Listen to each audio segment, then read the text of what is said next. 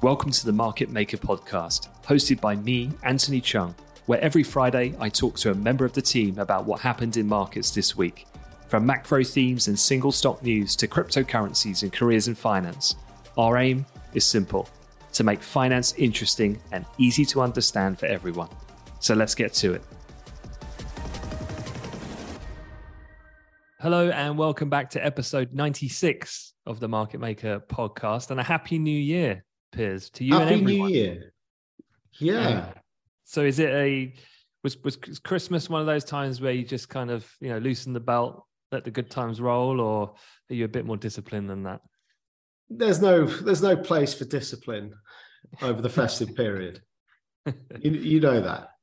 Well, I thought, I thought you had your, uh, your annual health check today. Ah, no, well, that, well, yeah. Didn't you want to prep today. Up for that? Get well, in mint condition. Well, what, once you get like, like ancient, like me, um, you get a health check, free health check on the N H S once a year. Now you get this after you turn forty, right? Mm. Um, I'm actually forty-five, as hard as that is to believe. Um, but actually it's the first time I've actually gotten around to taking the N H S up on their offer. So yeah, it is true. Today I went in for a bit of a checkup for the first time. So, so was it was it like a like an Arnie movie? They like put the mask on, strapped you up on the running machine with the weights. you would have you would hope so, right? If they're doing, but this is the N H S. So uh, there's two steps. Step one was today. They just took some blood tests. Okay. They get sent off for analysis. Step two, I don't know, you go in and I think they just take your blood pressure, tell you what your blood test results are, send you on your way. This isn't um, this isn't advanced twenty-first century stuff. Yeah. Well, you look you look fit and healthy, so it's good enough for me. Oh, so look, let, let's um, let me give you an overview of what we're going to talk about in today's episode, and so.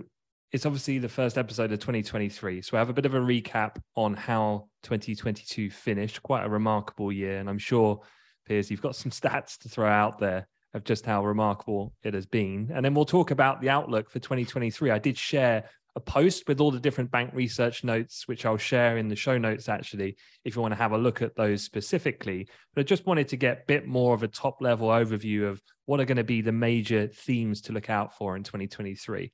So no doubt we'll talk about inflation, monetary policy, interest rates, these sorts of things, China, COVID, and so forth. But then look to go to the next step and see then how does that and how will that influence stock sector selection, asset class performances. And I think timing is probably going to be the really crucial thing here about when will rates peak and subsequently start to decline and how might that impact markets. Also, want to throw in some black swans. I know you're a big fan of swan watching, Piers. So um, if, you, if you don't know what a black swan is, you're just going to have to stay tuned. Um, but just know that Piers has got three of them. Um, and then we'll talk a little bit about Tesla. Um, and we have to talk Tesla, of course, because Elon Musk is still dominating the headlines. It kind of has just picked up where we left off last year. Their shares are down ten percent on the week. I think they're actually called to open lower again today. They're down about forty percent in a month. Just, uh, just how much are you loving this? Uh, do you know what? Absolutely loving it. But you love it. You uh, love I do it. love it. Absolutely. Your, your smugness. I need to invent, invent some kind of machine, like the smugometer uh, has just gone off, you know, just pinged to the extreme right-hand no. side. No, no, the extreme measure will not be hit until the bankruptcy filing. Then, then, then that will that will come true. Um, but yeah, a lot of news for Tesla. Even just this week, uh, their deliveries fell short of market estimates. The Tesla board's been taking some heat about Uh, C E O succession planning, but I don't really want to talk so much about that. I want to talk about Tesla, and you know, like you said, I am a huge bear, but I want to step out of that suit and just talk about it from a valuation perspective. And I know there's no. been some good, interesting articles circulating this week on that that you can break down. Before we begin, though, and, and kick things off, don't forget to subscribe and leave us a rating for the show. It'd be much appreciated. It really does help kind of boost the Spotify, Apple algorithms to get this out there to as many people as possible, so it'd be much appreciated. But Piers, let's kick it off and talk a little bit about how last year ended. Yeah. Well, it ended pretty much as it started, um, on the back foot. I mean, look, it definitely, yeah, in my career, that's definitely, definitely one of the, uh, well, hang on, let me just very quickly think about it. Yeah, it's probably the sec- second worst year ever in my career, which started in two thousand one. So the great financial crisis, and then last year just, yeah, but it's unique. It was a unique year. Um, obviously, heavily negative for almost all markets, all asset classes. Very hard to make any money last year anywhere. Um, stocks and bonds, you know, basically pushing lower for the entire year. Obviously, it was a story of inflation, which was the out of the hangover of the COVID supply chain issues with then the big government stimulus pumped in, um, created this inflationary uh, sort of uh, storm. And then interest rates went up faster than they've ever gone up for like forty years. And this basically, in the end, it heralded the end of cheap money. And it's the cheap money that really fueled the bubble of twenty twenty-one. So twenty twenty-two is cheap, the cheap money era ending, and the bubble that it created deflating. And that pretty much sums it up. I mean, very difficult to make any money last year. All in pretty much every investor out there was very, very happy to watch those sort of New Year's Eve fireworks, midnight, thirty-first of December, and to say uh, twenty twenty-two, see ya. Uh, let's try and move on, because that was well, a disaster. Unless I was on the board of Saudi Aramco. Well, yeah, well, that's true. Obviously, in amongst the general depression, mm. um, there were a couple of highlights, I guess, bright spots. So energy, energy stocks. Yeah. Uh, so, and so obviously Aramco and amongst that, benefiting from from last year's black swan, which was the Russia-Ukraine conflict. Well, actually, they're, they're, the oil majors have probably got the reverse attitude that you have, because it's been announced today, in fact, that Shell expects a hit of almost two and a half billion dollars as a result of windfall levies coming from yeah. the E U and the U K. So now it's time to pay. Yeah. Yeah, it's, uh, and, and look, I think in that situation, fair enough. Mm.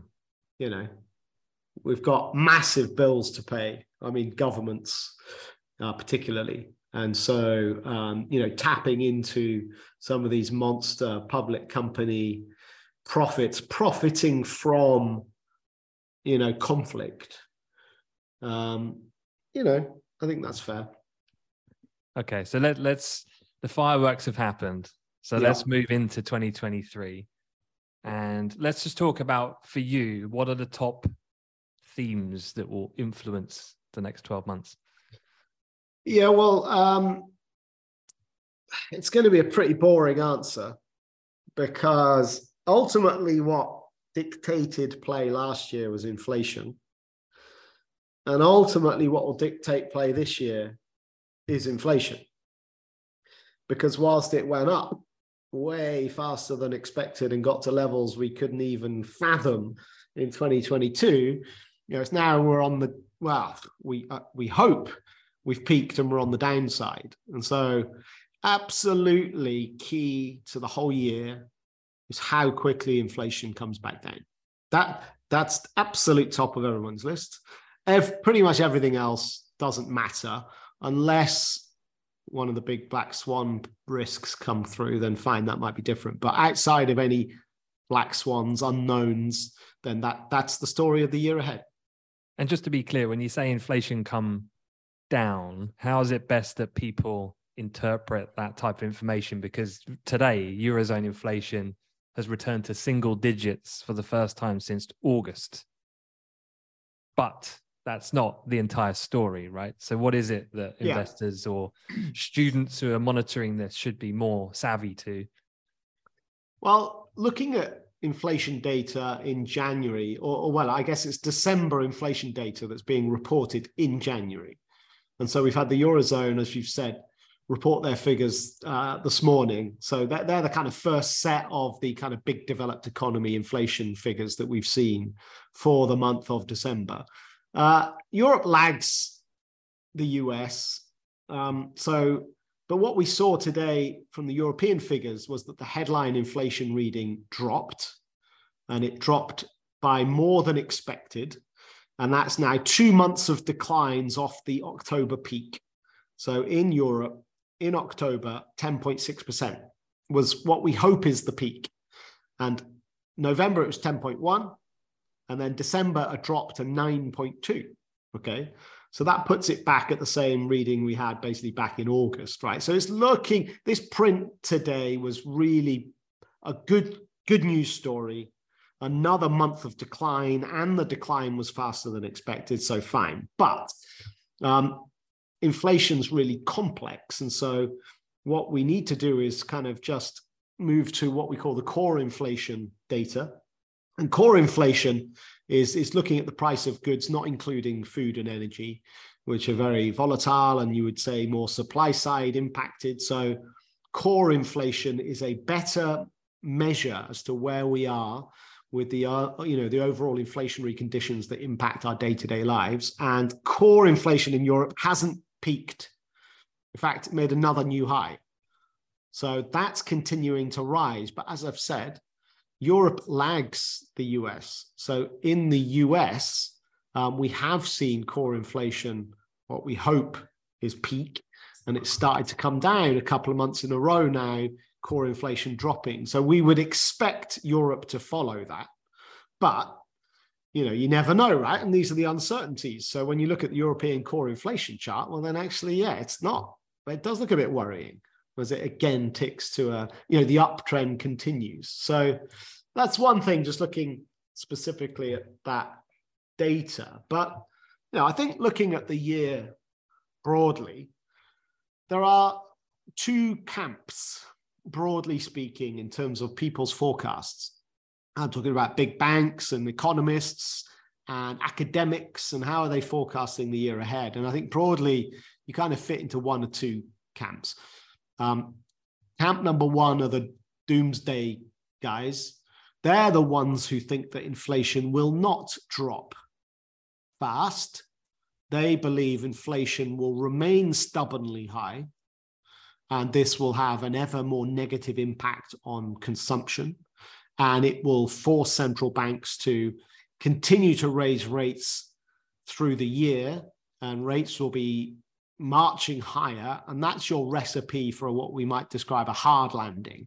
So that's your recession, where the recession is pretty deep, and then you're going to get painful kind of economic scenarios as a result. Okay, so deep, hard recession is the pessimist's outlook, with inflation staying stubbornly high. The optimists, like people like, and who's in the optimist camp, like Goldman's, for example, they're actually, in the U S, their base case prediction is no U S recession. They literally don't think there'll be a recession at all. Um, and their idea is kind of around, well, again, always back to inflation, okay? So it's, it's around the inflation situation. And they think that inflation will, you know, continue to drop at a nice steady clip, which will mean that Um, recession will be avoided. And I guess it's all, in some ways, it's about the labor market. When it comes to, and, and I'm, I think I mentioned this in the podcast before Christmas, where we've seen this situation where the labor market, because when it comes to inflation, right, one thing that drove inflation higher last year was wage growth. Companies were basically forced by a very tight labor market where there were, I think it got up to, a, in, in the U S, eleven million job openings, um, which is like a record ever. Um, and so That meant that it's a, a labor market where the employees are in control. Companies can't find staff, and so they're having to up wage offerings in order to kind of attract staff in, right? So this led to this inf- this wage growth, which drove people's incomes higher, and then their spending higher, and this drove inflation, right? And the question is, what happens in, in twenty twenty-three with regards to wage growth? And what we have seen is that things like job hiring and quit rates um, have begun to decline, okay? That's always a good sign that employees are now less confident.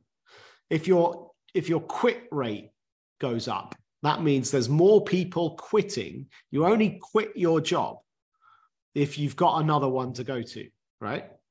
And so if quit rates go up, that's like a sign, okay, a lot of people are hopping onto a different company where the wage offering is higher, right? Uh, but what we've seen is the quit rates start to come back down. And actually, that's an indication that perhaps the wage growth part of the inflation story that drove things in twenty twenty-two is beginning to dampen.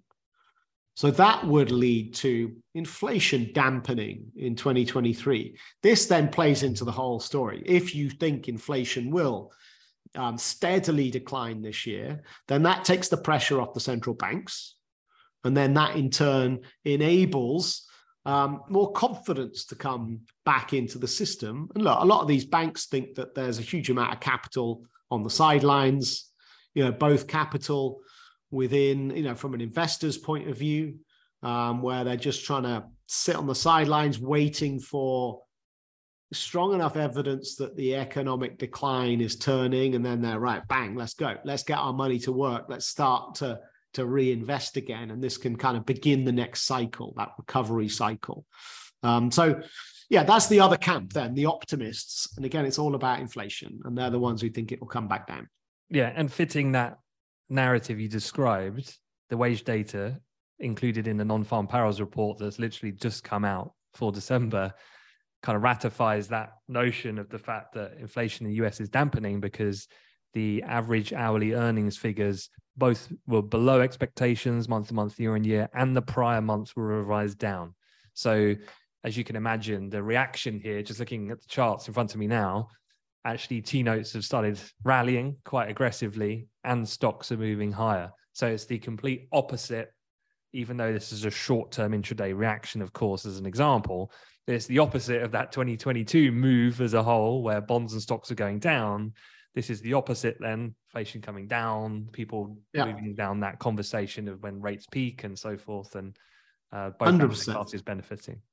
Any news that supports the idea of inflation's going to continue to drop, that's your sort of um, that, that's your sort of kryptonite for the stock markets, right? And indeed the bond markets. That's exactly what they want to hear. Um, and yeah, so you've seen a pretty sharp uptick on U S stocks, well, global stocks, you know, off the back of this data um, this afternoon. Yeah, so so I guess. Here we are in the first week of the year. And I guess in terms of those two camps, mm.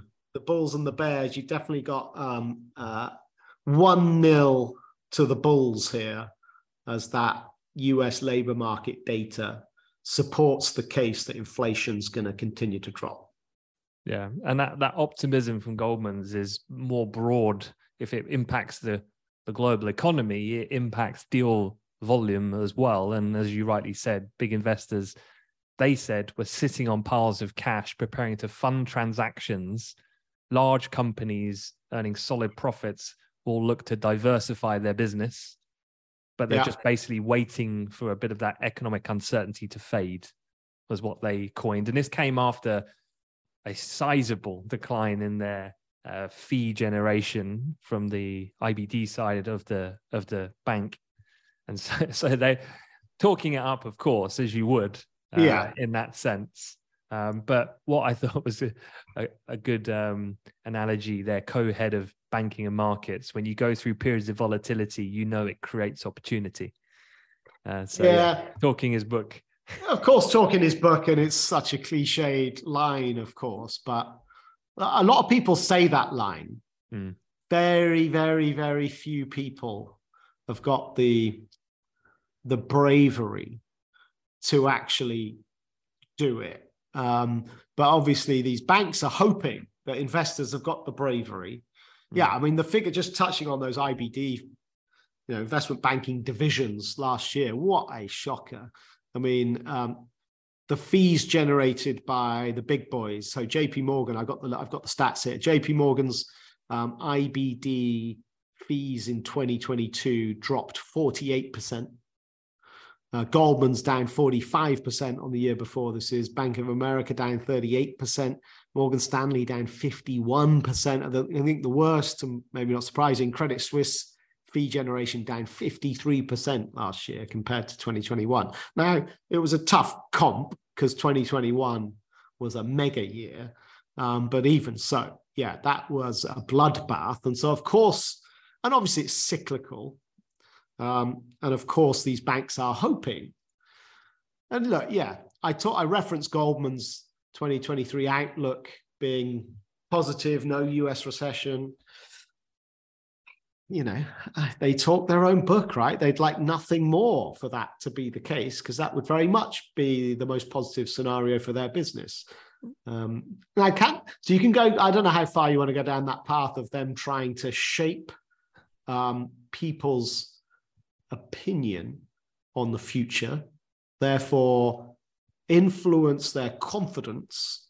So from a behavioral point of view, mm. if Goldman says this is going to be a good year, how much does that move the dial of probability mm. as to actually whether it will be a good year or mm. not?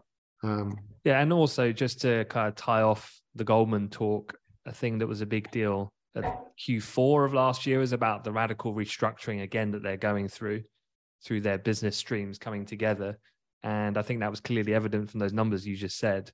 They're so heavily tilted to banking, whereas I think it was Wells Fargo who crept into yes. the investment banking top ten leaderboard yeah. um, for the first time. And Wells Fargo is not a name that you would usually mention when you talk investment banking, because they're just a loans company, right? So that's a good example of brave companies. When times are bad, let's step it up because we can win market share. So just as you had the worst year for M and A in years and years, like this century, Wells Fargo went, aha, okay, let's do the op- let's let's go against the tide and actually build and invest in the growth in that side of our business, whilst everyone else is contracting and you know bailing out. And and so yeah, that, that's a great story. I think they're eighth on the table for twenty twenty-two, and and that's yeah. Yeah, they they were a key advisor in Broadcom, VMware, which was the biggest deal of last year. Yeah. So, but yeah. Well, well look, well let's talk about, um, given everything that you've said then, inflation is the key. That will influence then policy and market direction. But from a sector perspective then, energy was like the the only shining light. What do you see as the key sectors to watch? Good and bad. Going yeah, I think, uh, so it, it obviously depends on which camp is right. Mm. Let's just go with the positive one. Look, I'm, I'm an optimist. I'm a, I'm a glass half full. Um, but everyone, it's such a uh, saturated opinion. It's such a common view now that everyone's going, look, the start of this year is going to be a bit rocky, a bit tough. Then like second half is just going to fly as we come out of the other side of this. Um, excuse me. Now, if that were to be the case, hmm. then I think it is still fair to say a defensive setup going into the start of this year is probably uh, a popular positioning, although that data we've just had from the U S might question people's appetite for being defensive. But anyway, I think people have gone into this year very much defensively. So that means defensive sectors. So investors overweight defensive sectors um, like consumer staples. And actually consumer staples is a good one because that plays into the whole food price inflation thing. So you could argue that margins for supermarkets are higher because they're selling goods at a higher price. because of the inflationary situation, so they're more profitable. Um, so that's and, and that's uh, that's what you call a consumer staple business, because of course people are going to have to buy food. Doesn't matter what the economic situation is. So you could argue there's within the supermarket space, you you've got opposite ends of the spectrum in terms of, I don't know, where you shop at Waitrose and M and S, and then versus down the other side, which is whatever, Lidl and Asda, for example. Um, but generally speaking, defensive sectors will probably, and then energy sectors will probably stay strong. Obviously, we've got an ongoing conflict situation. Um, and so that, you know, energy costs are remain incredibly elevated. But I think then you're going to probably see, if things play out with inflation continuing to drop, then you're going to see a real inflection point in the economic cycle where you're going to move. There's something else. Sorry, it's my watch. When you're going to move from recession into recovery, and that and that, that post-recession part of the cycle, that's the that's the sexy spot, because that's where the economic growth rates are at their fastest. And what tends to happen is companies have streamlined in a recession, right? So they've laid people off, they've reduced inventories, okay, because sales are dropping, all right? So they're super lean. Um, and then you start to see the sales growth ramp. And so that's where their profit margins are typically at their best. And so from a share price point of view, the early part of the cycle, the recovery phase, the, the part of the cycle immediately following the recession is the best one in terms of um, upside on share prices. So we that is coming, and it's just a question of timing and how confident you are about this inflation thing. Because if you're confident, you basically need to go now, I would say. You want to go right now. But there is real, real risk that inflation's going to stay high, mm. and going now is going to be really painful. I actually think it's a weird year in so much as, if you were to ask me, what, where's the S and P going to be trading at the end of the year? I actually think both scenarios, it'll end up at the same place. So I think that by the end of the year, scenario one, inflation does fall, the Fed don't hike as much, less of a recession or no recession in the U S, then I think the, the S and P can st- steady and move higher from here, right? I think if you get that hard, if you get inflation higher, hard recession, I think there's a, another big leg lower in the S and P. But we'll probably start the recovery phase by the end of the year, which means I think there'll be a big rebound. But you might just find we end up at a similar place, just with much more volatility. So there's some hints dropped there. So, so have Google allowed you on the board yet, now that you've hit the five, you've gone over the five percent shareholder threshold? Or... I, I've, I've demanded a seat on the board. Yeah. my, my, my request hasn't been replied to just yet. Okay, well, uh, let's um, let's talk black swans. Yeah, perhaps a little bit about what a black swan is, and then um, your best swans to look out for. well, well, here, yeah, the whole thing. That, so a black swan. Well, it's not. It's so a black swan's very rare, right? Uh, in reality, now I'm talking about a thing that kind of swims on a lake. Um, they're very, very rare. So we kind of use that analogy about scenarios that occur that are incredibly rare. And I mean, technically speaking, from an economic point of view, this is a scenario that cannot be predicted. Okay. twenty twenty-two, Russia invading Ukraine. So like with all of these things, when I say you cannot predict it, now, okay, there were some There was a tiny minority that were saying that's going to happen, but the vast, vast, vast majority, that was definitely not on anyone's radar. And so it occurred. And so it was a super surprising, plus very, very um, economically significant scenario. So that's basically what we call a black swan, something that's unpredictable, but really impactful. Okay, so on the agenda for twenty twenty-three, and actually I liked our Macro Hive's um, description. Uh, Bilal was uh, Bilal Hafiz was saying that he prefers to call it a grey swan uh, because he's talking he's, he's referencing the fact there that, you know, uh, a black swan, well, by definition you can't predict it.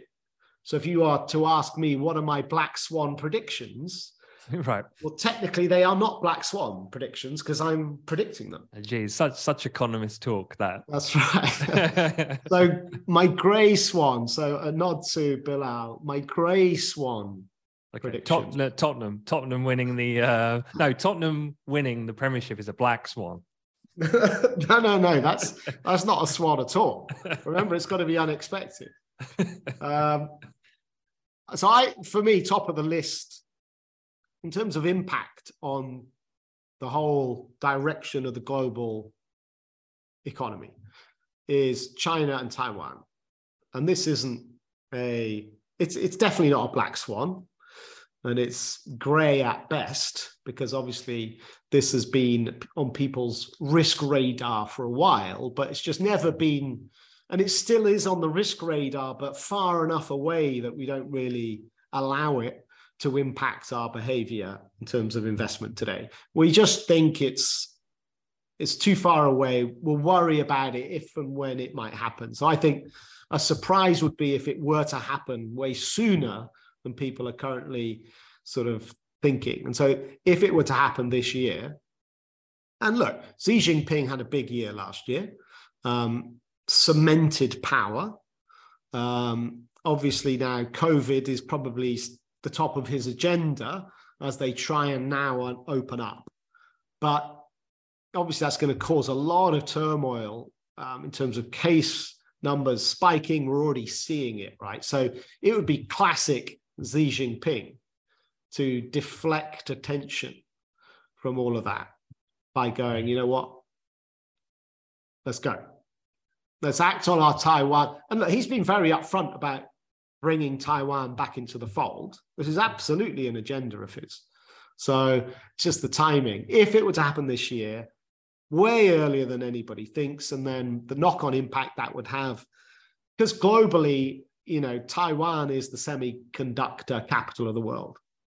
And so, the, well, indeed, the Taiwan Semiconductor Manufacturing Company, um, are the largest producer of chips, and they're the fifteenth largest company in the world by market cap at four hundred billion. But, you know, that would really alter the course of the global system. Um, so that's that. That would be my number one. Mm. What are your thoughts on that? Well, as a as a grey swan, I think it's fine. Okay. It's, again, it's a case of probabilities, isn't it? So, so what's your what what probability do you assign to that in twenty-three? Completely picking at random, I would say one point five percent. Okay, so you're that low. Yeah. All right. Mm. Yeah. I'm well, higher. Where, where would where would you sit?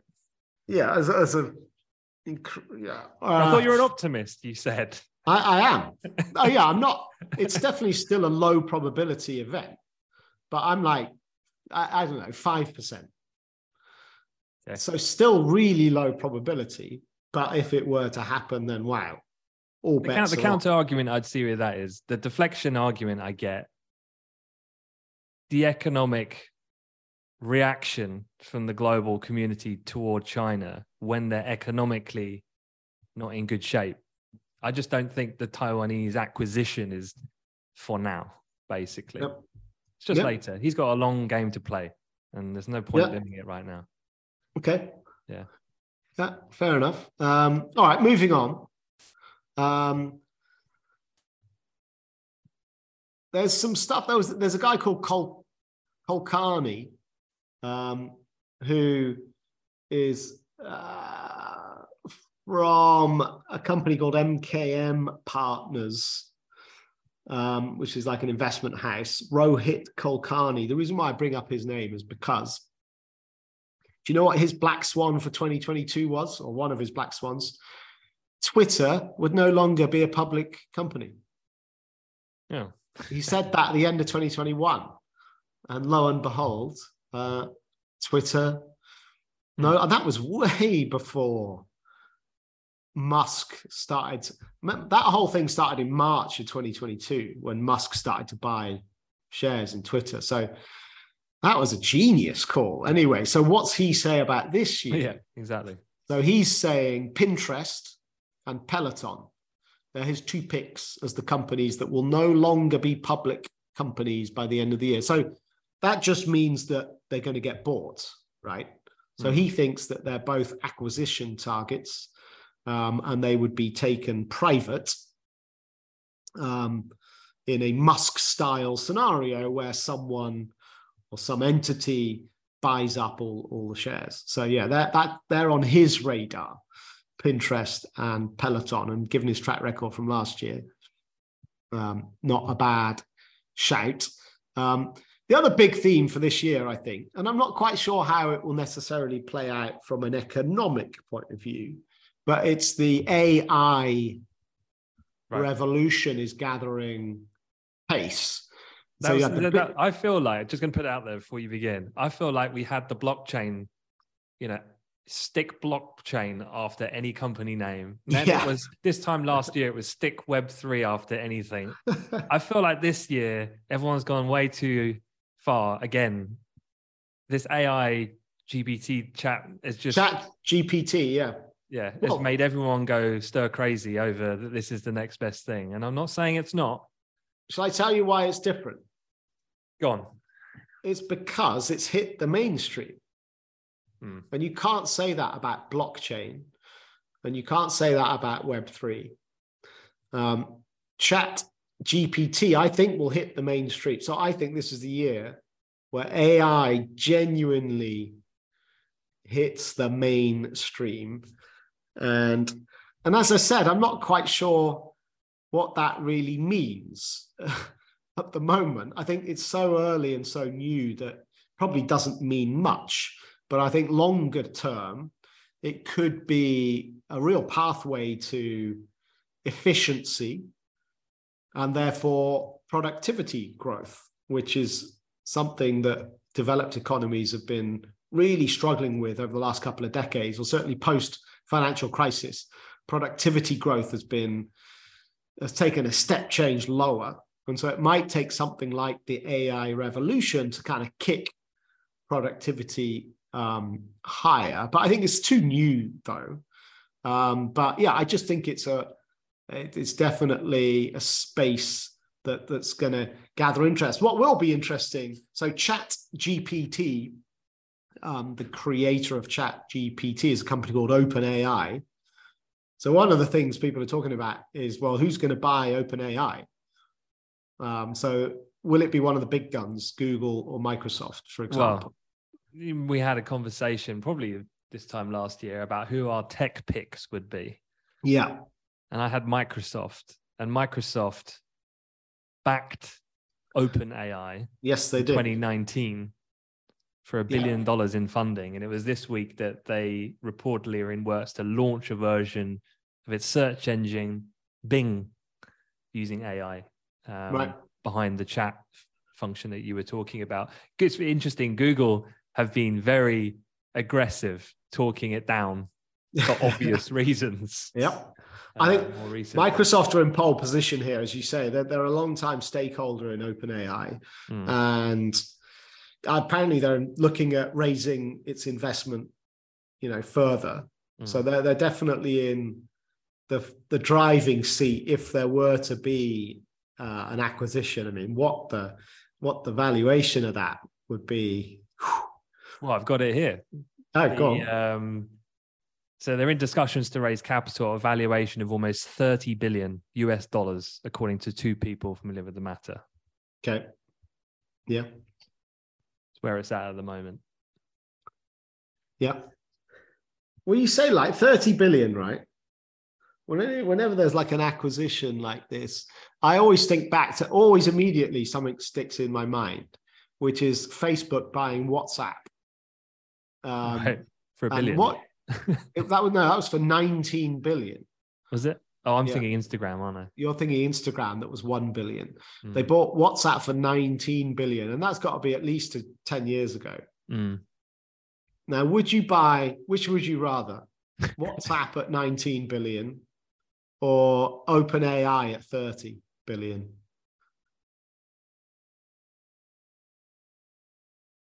You don't need to hesitate to answer that.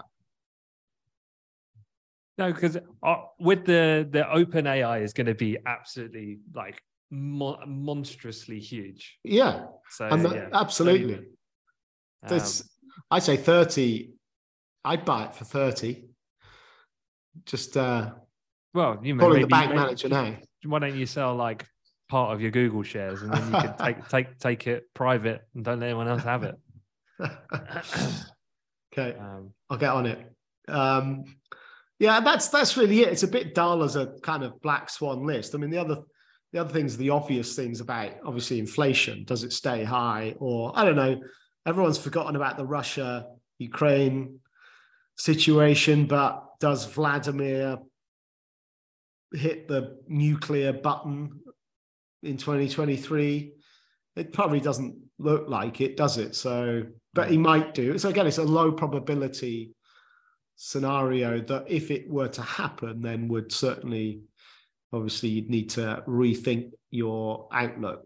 Okay, well, final grey swan, Tesla goes bankrupt. So, so talk to me about some of the pieces that were doing the rounds this week to conclude uh, the the episode about looking at the valuation of Tesla. Yeah.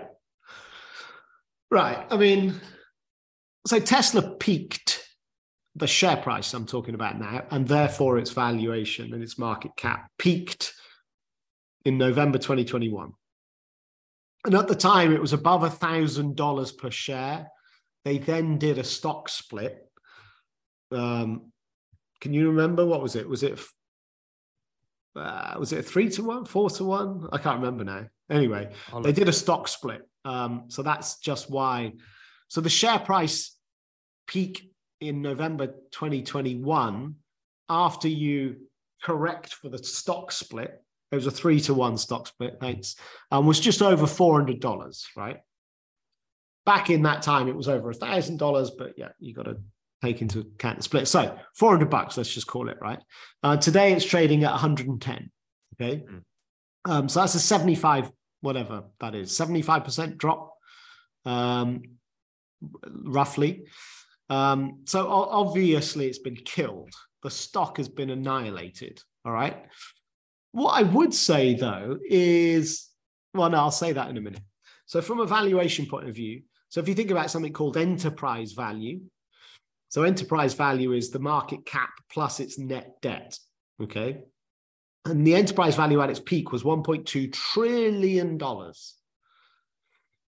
That, at the time, made Tesla more valuable than the next four most valuable car makers, who are Toyota, Volkswagen, Mercedes, and Ford. So Tesla were more valuable than those four put together. Now, when you say it like that, it's like, well, obviously that's ridiculous, okay? But we were saying that at the time, and it was ridiculous. And actually people were saying, they were saying that, I don't know, at the start of twenty twenty-one, you could have said, this is wildly overvalued. And yet it ramped higher and it ramped higher and it ramped higher. And this is a bubble, right? The behavioral nature of bubbles. It's not rational. It's not based off fundamentals. And if the thing's going up, it's likely that it will continue to go up, right? And it's obviously you get Musk in the equation here, and he he's driving this sensationalist narrative on social media channels, and you get your hardcore fans and fanatics, and they're making loads of money. And then so you get FOMO coming in because your mate's just made fifty percent of his Tesla trade, right? I'm in then as well, I'm buying. And it just feeds this, this bubble.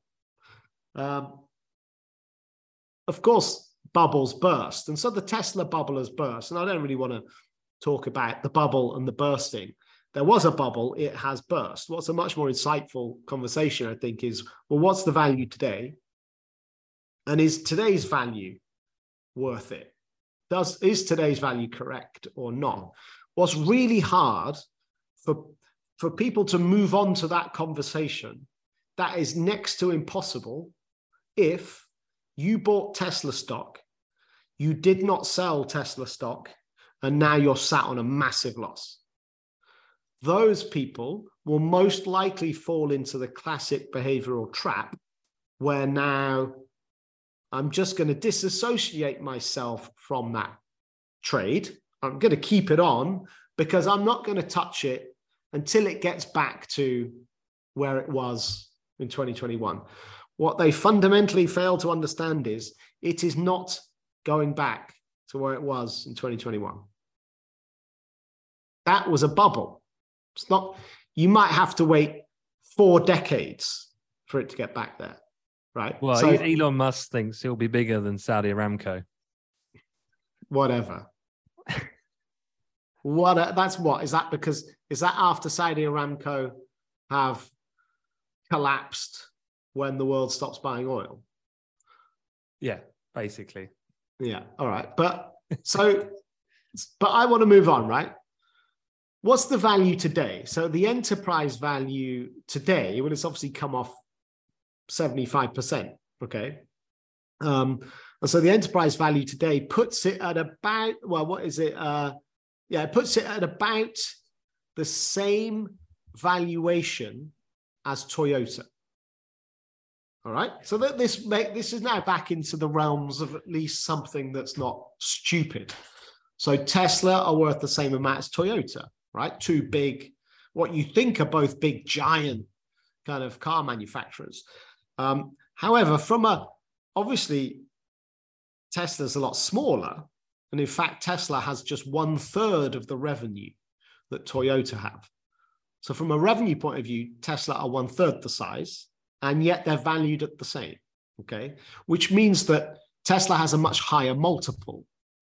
So its price to earnings ratio multiple is twenty-six times profit. It equals the value of Tesla's company today. Toyota's P E ratio is nine, mm. okay?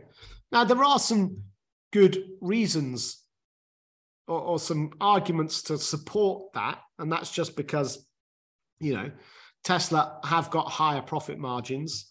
Um, they've got better sort of capital efficiency. Um, so their profit margins, at si- operating margin, sorry, is sixteen percent.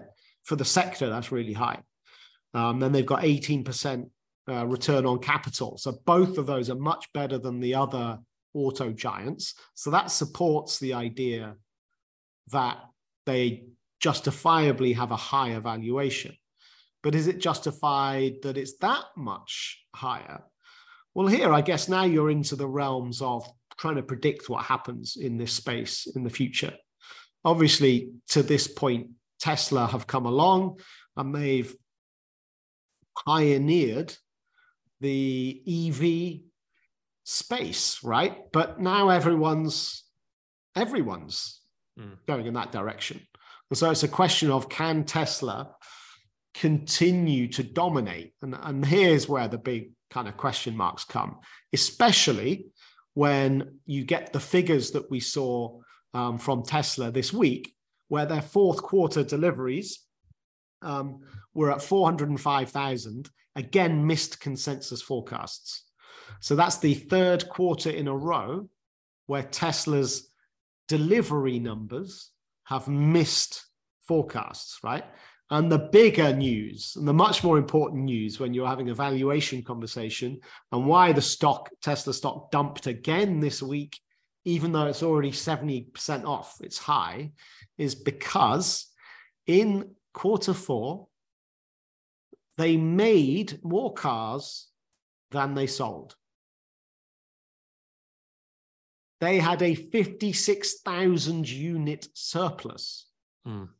Now, if you're trying to spin the story that we are pioneers, we're winning market share, demand's off the scale, well, you, you know, you're selling every unit you make, right? Mm. Well, well, they're not.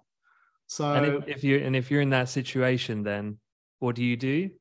You cut prices, right? And that's what we've had. Um, we're just markets just about to open for final trading session of the week. Yeah. Tesla are set to open down seven percent today. So they're getting close to one hundred dollars a share now, just yep. about one oh two. So overnight, Tesla cut prices in China for the second time in less than three months. Yep. I get, I mean, I own an electric vehicle and it's annoying. I'm on someone's, um, the, the company I bought it through, I'm on their, their, their kind of database. So they send me emails whenever they've got surplus stock in any vehicles.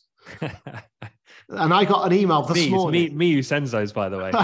They're just to you, no one else. I got an email this morning. And look, there's a whole range of stuff on here, but Tesla, the Tesla Model Y, they've got fifty plus cars for immediate delivery. These are cars you couldn't get. It was like a twelve month waiting list twelve months ago. Now they're just immediate delivery because there's an excess of supply. All the other manufacturers, the ones I've never heard of, fine, they've got stuff that's available, but like the Audi e-tron, which is one of the big new ones, there's only five of those available, um, and that's available in March. So that's your perfect example. Audi e-tron, five available by March. Tesla Model Y, fifty plus available immediately. So I think that kind of tells quite an interesting story. Um, yeah. But look, I think Tesla are probably, I think it's a really important year for Tesla. One thing is, they're quite, they, because they were so pioneering, they were so early, right? It's actually now some of their models are a bit, eh, a bit old. Like the Model three is six years old now. And it, and it needs a revamp. It needs a new, you know, a V two or whatever. Um, the S and the X models, they haven't been updated for over two years now. Mm. And, and, where, and when you're getting the big gun manufacturers like the Audi e-tron, where they're coming to market with their brand new versions, the Tesla stock's looking pretty old. And co- so competition has really ramped. The Tesla models are looking pretty old. You could say there's ma- there are macro issues, obviously, um, as well, both on the supply chain side. And obviously, we've got an inflation crisis and maybe a recession. So, you know, you've got to factor those in as well. But, you know, the, the, this twenty twenty, well, you've already seen the stock collapse, right? But twenty twenty-three, it is either this is the year where the valuation of this business is now reasonable and they consolidate and they go the next step where, in an industry where competition is now fierce, can they stay top dog? That's the big kind of question mark. Well, the other interesting thing is that SpaceX is reportedly in talks on a share offering that could value it at one hundred fifty billion. Wow. So I, yeah. I, I'd just be interested to know whether for Elon, it's just, as we were saying early last year, has it already begun? He's leaving. Yeah. He's been cashing out, cashing out. He gets out. twenty twenty-three, he gets out. SpaceX yeah. seems so much more interesting for him. I think the challenge and intellectual challenge of trying to flip Twitter is compelling for him. He's got yeah. Neuralink. He's got Boring Company. I think yeah. he just ditches it. Tesla becomes a bit of a mid-level E V. I think Long Tesla... Well, the Tesla valuation now is three hundred ninety billion. Hmm. I don't know how much he's exited. I mean, he got some great exits. I mean, he, t- he sold ten percent at the end of twenty twenty-one. That's looking genius now. But he's still got a massive holding. So, you know, he, he's he's taking a big hit here on this share price decline. So whether whether it's fallen too far now for him to go, I can't leave it now. I need to stay to kind of make sure it rebounds, but I don't know. We'll see. Um, one one guy, there's a quite a notable um, New York University, N Y U professor, um, who's quite uh, notable, a guy called Aswath Damodaran. He came up with a valuation for Tesla when they were at their peak, when they were at one point two trillion. He said, look, this is insane. I value them at six hundred forty billion. They're now down to three hundred ninety, right? So on his valuation, in twenty twenty-one, they were double that. Now they're actually not far off fifty percent discount, right? His valuation is based off the prediction that by twenty thirty-two, Tesla will be selling ten million units a year. They're, they're trying to hit one point nine million units in twenty twenty-three. ten million units by twenty thirty-two, okay? Um, and he predicted an annual compound growth rate of twenty-two percent. That would see Tesla having ten percent of the world's light vehicle market share. So if Tesla have ten percent of the market share, I'm not talking E V share here, I'm talking about the whole, all cars. And of course, it's all moving towards E V, so that mm. plays into their hands. But if they have if they have ten percent market share in twenty thirty-two, a valuation of six hundred forty billion is rational. What is their current market share? It's one. Uh, oof, I think it, I think it's definitely less than. I think it's one point three percent. I want to say. Um, I'll have I'll have to fact check that. Well, actually, electric vehicles. Sorry, here's a stat that I do know. In twenty twenty-one, electric vehicles in the United States only made up three point two percent of the vehicle sales. Okay, so I, I got a stats here. So for twenty twenty, Tesla vehicles accounted for seventy-nine percent of new E Vs in the U S. twenty twenty-one, that okay. dropped to sixty-nine percent. So we're right, talking so, of like yeah, so, coming from seventy percent down to ten. So sixty-nine percent of three point two. So let's just call it two percent. So they had two percent of the U S market share in twenty twenty-one. ten percent of the global market share in nine years' time. Mm. That's a big ask. That is, a, that is rife with risk, that prediction, actually, now that I think about it more. So I think a lot of people are looking at the share price now and going, you know what? And these are people who don't own the stock, so they can be rational. They're like, now it's about right. Okay. All right. Well, to conclude, my other um, two grey swans, Kanye runs for president and Harry divorces Meghan. Ooh. And on that note, we'll close the episode. And I'll see you next week. Thanks very much, Piers. All right. Catch All you right, later. Take care.